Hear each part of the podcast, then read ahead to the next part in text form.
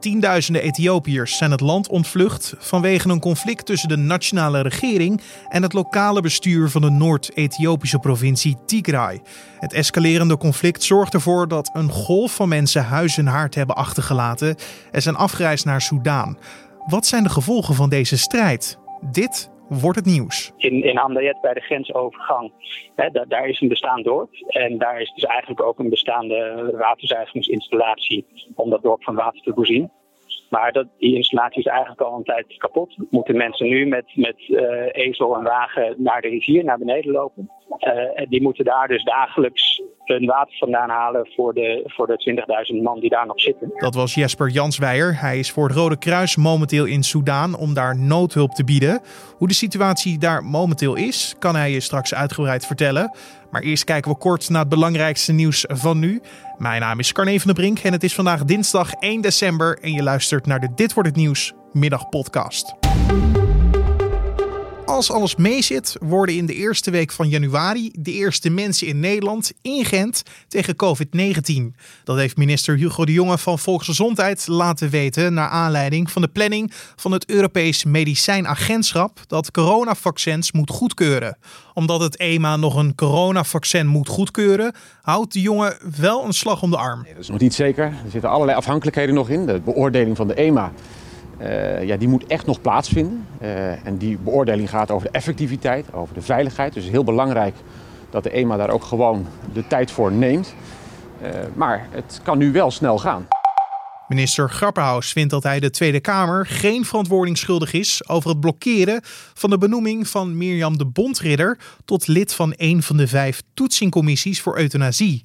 Onder meer D66 en VVD eisten opheldering van de minister na berichtgeving van de Volkskrant. Daaruit blijkt dat Grapperhaus voor de benoeming van de bondridder is gaan liggen. Volgens Grapperhaus is het besluit om haar niet te benoemen in samenspraak gegaan met het ministerie van Volksgezondheid. De politie heeft deze ochtend een man neergeschoten tijdens zijn arrestatie in een verlaten gebouw in het Gelderse Reden. De man die zich in het pand had verschanst gooide molotovcocktails naar agenten en naar een deurwaarder. Hij raakte hierbij gewond aan zijn benen en aan een hand. Ook een lid van het arrestatieteam liep verwonding op. Beiden zijn naar het ziekenhuis gebracht. En volgens de politie weigerde de verdachte het verzoek van de deurwaarder om het pand te verlaten. Het RIVM heeft in de afgelopen week bijna 34.000 positieve coronatests geregistreerd. Dat zijn er iets minder dan in de voorgaande week. Het is tevens de vijfde daling op weekbasis op rij. Het RIVM meldt verder ruim 400 corona-gerelateerde sterfgevallen. Dat aantal is ook ten opzichte van de voorgaande week iets afgenomen. Het kabinet neemt op 8 december een besluit over de coronaregels die tijdens de feestdagen zullen gelden. Minister Hugo de Jonge zei alleen vorige week al dat de gedeeltelijke lockdown waarschijnlijk ook na half januari blijft gelden. Vluchten omdat er een groot conflict is in je land. Dat is de realiteit voor tienduizenden Ethiopiërs momenteel. Zij zijn het land ontvlucht omdat er een burgeroorlogachtige situatie zich afspeelt. Het conflict in Ethiopië speelt tussen twee partijen. De huidige landelijke regering van premier Ahmed aan de ene kant en het lokale bestuur van regio Tigray, de Tigray's People's Liberation Front, daar lijnrecht tegenover. De Ethiopische premier riep al de overwinning uit, maar de lokale partij zegt nog zullen doorvechten. Beide strijdende partijen spreken wel over honderden dodelijke slachtoffers en diplomaten denken dat dat werkelijke aantal in de duizenden loopt. Volgens de laatste berichten zouden er ruim 40.000 Ethiopische vluchtelingen naar Soudaan zijn afgereisd. Jesper Jansweijer is voor het Rode Kruis momenteel actief in Soudaan en hij komt mij vandaag te woord staan. Ja, zeker. Ik ben nu in vluchtelingenkamp Umrakuba in uh, Soudaan.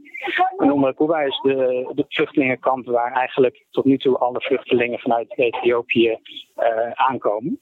Er zijn een aantal grensposten waar ze, waar ze worden geregistreerd. En vanaf daar worden ze eigenlijk doorvervoerd naar uh, En daar ben ik nu. En wat voor hulp wordt er dan nu geboden? Op het moment dat ze de grens overkomen, dan worden ze geregistreerd en worden ze ook uh, gescand met temperatuur. Hè. En uh, eigenlijk daar zijn ook twee medische klinieken. Een van de Soedanese Rode Kruis en een van Zonder Grenzen. En vanaf daar uh, daar verblijven ze een paar dagen, daar krijgen ze te eten, daar krijgen ze onderdak. Vanaf daar worden ze door de, Verenigde Naties doorvervoerd naar Omar En hier is eigenlijk de, hun, hun, ja, permanente plek.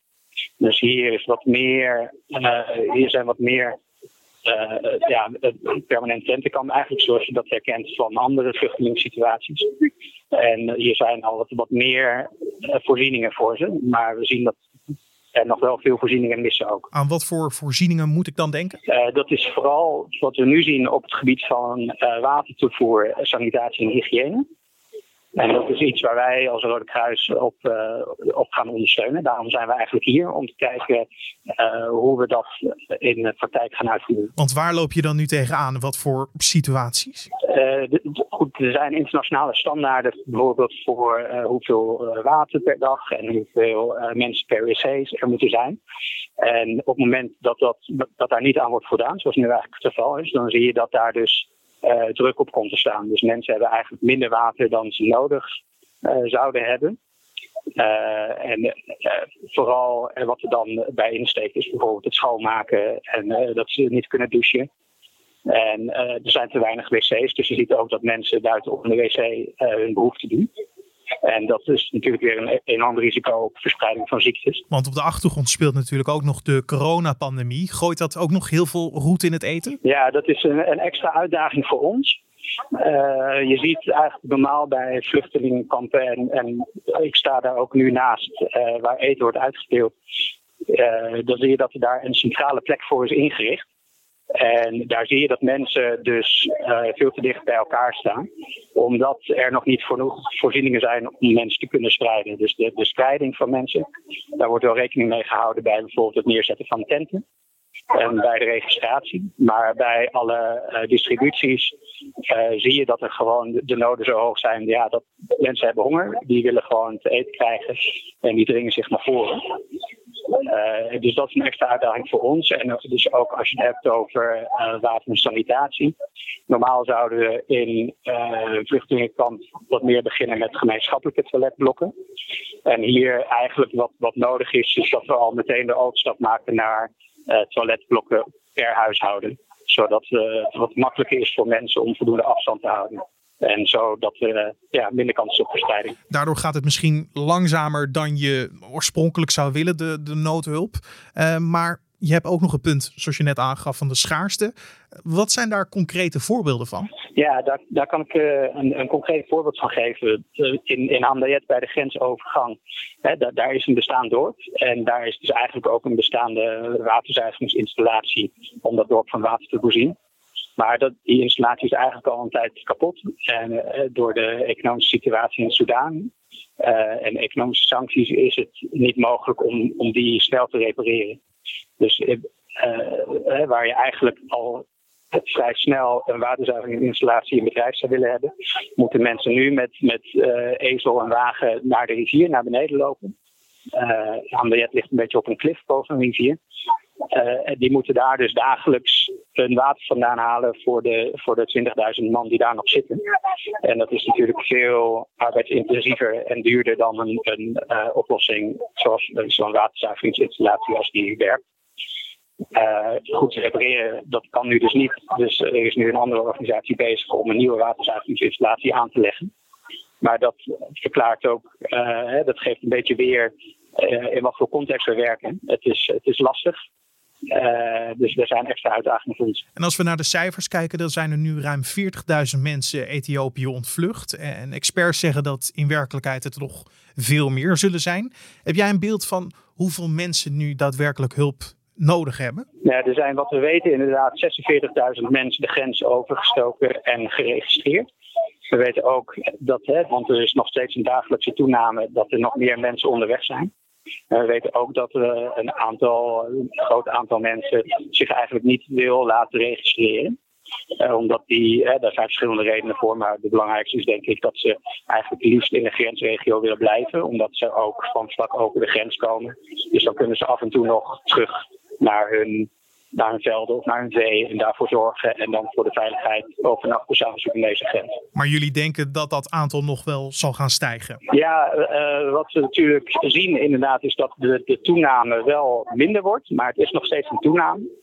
Dus we verwachten nog steeds dat, uh, hè, dat we zeker door blijven groeien tot, tot 50.000 uh, vluchtelingen, zeker En ook dat het daarna nog wel even door blijft gaan. ook als de gevechten stoppen, betekent dat natuurlijk niet dat van de ene dag op de andere dat dat er geen nieuwe vluchtelingen meer komen of dat mensen weer terug naar huis kunnen. Daar gaat altijd wel een tijd overheen. Dus het kan zeker nog wel een tijd blijven toenemen. Want heb jij een beeld van hoe die reis er dan voor deze mensen eruit ziet van Ethiopië naar Soudaan? Ja, ook verschillend. Sommige mensen die, die uh, komen lopend. Ik zou zeggen, de meeste mensen komen lopend de grens over. Maar er zijn ook mensen die met hun tractor of met hun auto of gezamenlijk uh, met, met gemotoriseerd vervoer de grens oversteken. Sommigen zelfs proberen ook hun vee mee te nemen. Dus, dus uh, dat staat dus heel contrast met de mensen die alleen uh, met, met hun kleren de grens overkomen. Zeg maar. Want even voor de mensen die het niet weten, het is niet bepaald een korte tocht. Ja, voor, voor de meesten is het inderdaad ver. Als je kijkt waar de meeste gevechten hebben plaatsgevonden, is dat toch ook, uh, dat is in de buurt van de grens, maar ook veel in het binnenland van, van Tigray. Als je vanaf daar naar Soudaan moet lopen, dan heb je toch over een tocht van een paar honderd kilometer. En willen de mensen die echt alles achter hebben gelaten in Ethiopië uh, nu blijven in Soudaan voor de veiligheid? Of willen ze uiteindelijk weer terug? Ja, voor een groot deel, zeker die, die nu in Umra Kuba zijn, dus zo'n 10.000, uh, die, die zitten hier inderdaad echt uh, voor hun veiligheid die hebben het gevoel dat ze nog, denk ik, even niet terug kunnen naar Ethiopië. En heb jij het idee dat Soudaan zoveel mogelijk wil meewerken en dat ook lang kan blijven doen? Want ze hebben het zelf als land ook niet echt makkelijk, hè? Ja, precies. Nou, eigenlijk wat we tot nu toe hebben gezien is een, een heel flexibele instelling van de, overheid van, van Soudaan in het uh, toekennen van, van plekken voor vluchtelingen. Uh, dus in die zin zijn ze heel, heel erg behulpzaam. Maar wat je zegt klopt. Hè. Soudaan is een land dat kent vele, vele eigen crisissen tegelijk. Uh, we zitten nu ook weer in een, een coronapandemie natuurlijk, ook voor Soudaan. Uh, eerder dit jaar hebben ze overstromingen gehad. Uh, eigenlijk in de hele hoorn van Afrika hebben we te maken gehad met een stinkhanenplaag. Uh, en eigenlijk zit Soudaan al een aantal jaar economisch flink aan de grond. Dus het is zeker een lastige situatie. En dat zien we dus ook inderdaad ook voor de de mensen die eigenlijk al in de dorpen wonen waar de vluchtelingen naast komen. Voor hun is natuurlijk ook, een extra druk op hun voorzieningen. Dus die, die proberen we ook mee te nemen natuurlijk in, in de hulp die we bieden. Dat het niet alleen voor de vluchtelingen, maar ook voor de, voor de, ja, voor de bevolking is die er al zat. En afsluitend, het conflict zelf in Ethiopië is ja, vrij onduidelijk. Omdat je twee uh, ja, partijen hebt, twee kampen die allebei een uh, eigen verhaal hebben over de situatie daar. Hebben jullie een goed beeld van hoe het zich daar momenteel afspeelt en of er heel veel mensen zijn die uh, hulp nodig hebben? Ja, het, het blijft heel lastig om uh, wat over Ethiopië te zeggen, omdat de communicatie met Tigray nog steeds heel moeilijk is. Maar we horen wel uh, ook vanuit de gebrekkige communicatie die er is, toch dat er veel, veel noden zijn. Uh, de afgelopen weken is eigenlijk de toevoer van humanitaire hulp naar Tigray vrijwel stil komen te liggen. Dus ook vanuit het internationale Rode Kruis krijgen we berichten dat bijvoorbeeld de, de medische voorzieningen in de hoofdstad echt onder druk staan en een tekort hebben aan heel veel medicijnen. Uh, dus daar is de komende periode ook uh, substantiële hulp nodig. Dankjewel Jesper Jansweijer, die voor het Rode Kruis momenteel in Soudaan hulp aan het bieden is aan alle Ethiopische vluchtelingen. En dan het weer. Vanavond komt er veel bewolking voor. Vooral in het noordwesten, westen en zuidoosten zijn enkele buien mogelijk. Komende nacht verdwijnen weer de buien, maar daarvoor in de plaats kan hier en daar een beetje motregen plaatsvinden. De temperatuur daalt naar 3 graden in het noordoosten tot 6 in het zuidwesten. Morgen is het bewolkt en soms miserig. De temperaturen schommelen tussen de 3 en 5 graden. En om af te sluiten nog even dit. Het Rijksmuseum van Oudheden in Leiden heeft in Chicago het hoofd van hun granieten farao teruggevonden. De locatie van het hoofd werd ontdekt na het openen van een in 1987 verstuurde envelop, waarvan de inhoud pas recentelijk werd gelezen. De tot voor kort ongeopende brief zat in het archief van Egyptoloog Joris Borghouts, die twee jaar geleden is overleden. In de brief opperde Thomas Logan, destijds hoofdconservator van de Egyptische collectie van het Oriental Institute Museum in Chicago, dat een kop van farao Ramses VI uit zijn collectie bij een torso van het Leidse museum hoorde. En dan zijn we alweer aan het einde gekomen van deze podcast voor de dinsdag 1 december. Je kan ons altijd helpen deze podcast beter te maken door een recensie achter te laten bij Apple Podcast. Door iets achter te laten kunnen andere mensen deze podcast ook weer makkelijker vinden. En je kan je natuurlijk ook gratis abonneren via een Apple Podcast of een Spotify. En zo staat de podcast elke dag voor je klaar. Mijn naam is Carne van der Brink. Ik wens je een hele mooie dag en graag tot de volgende podcast.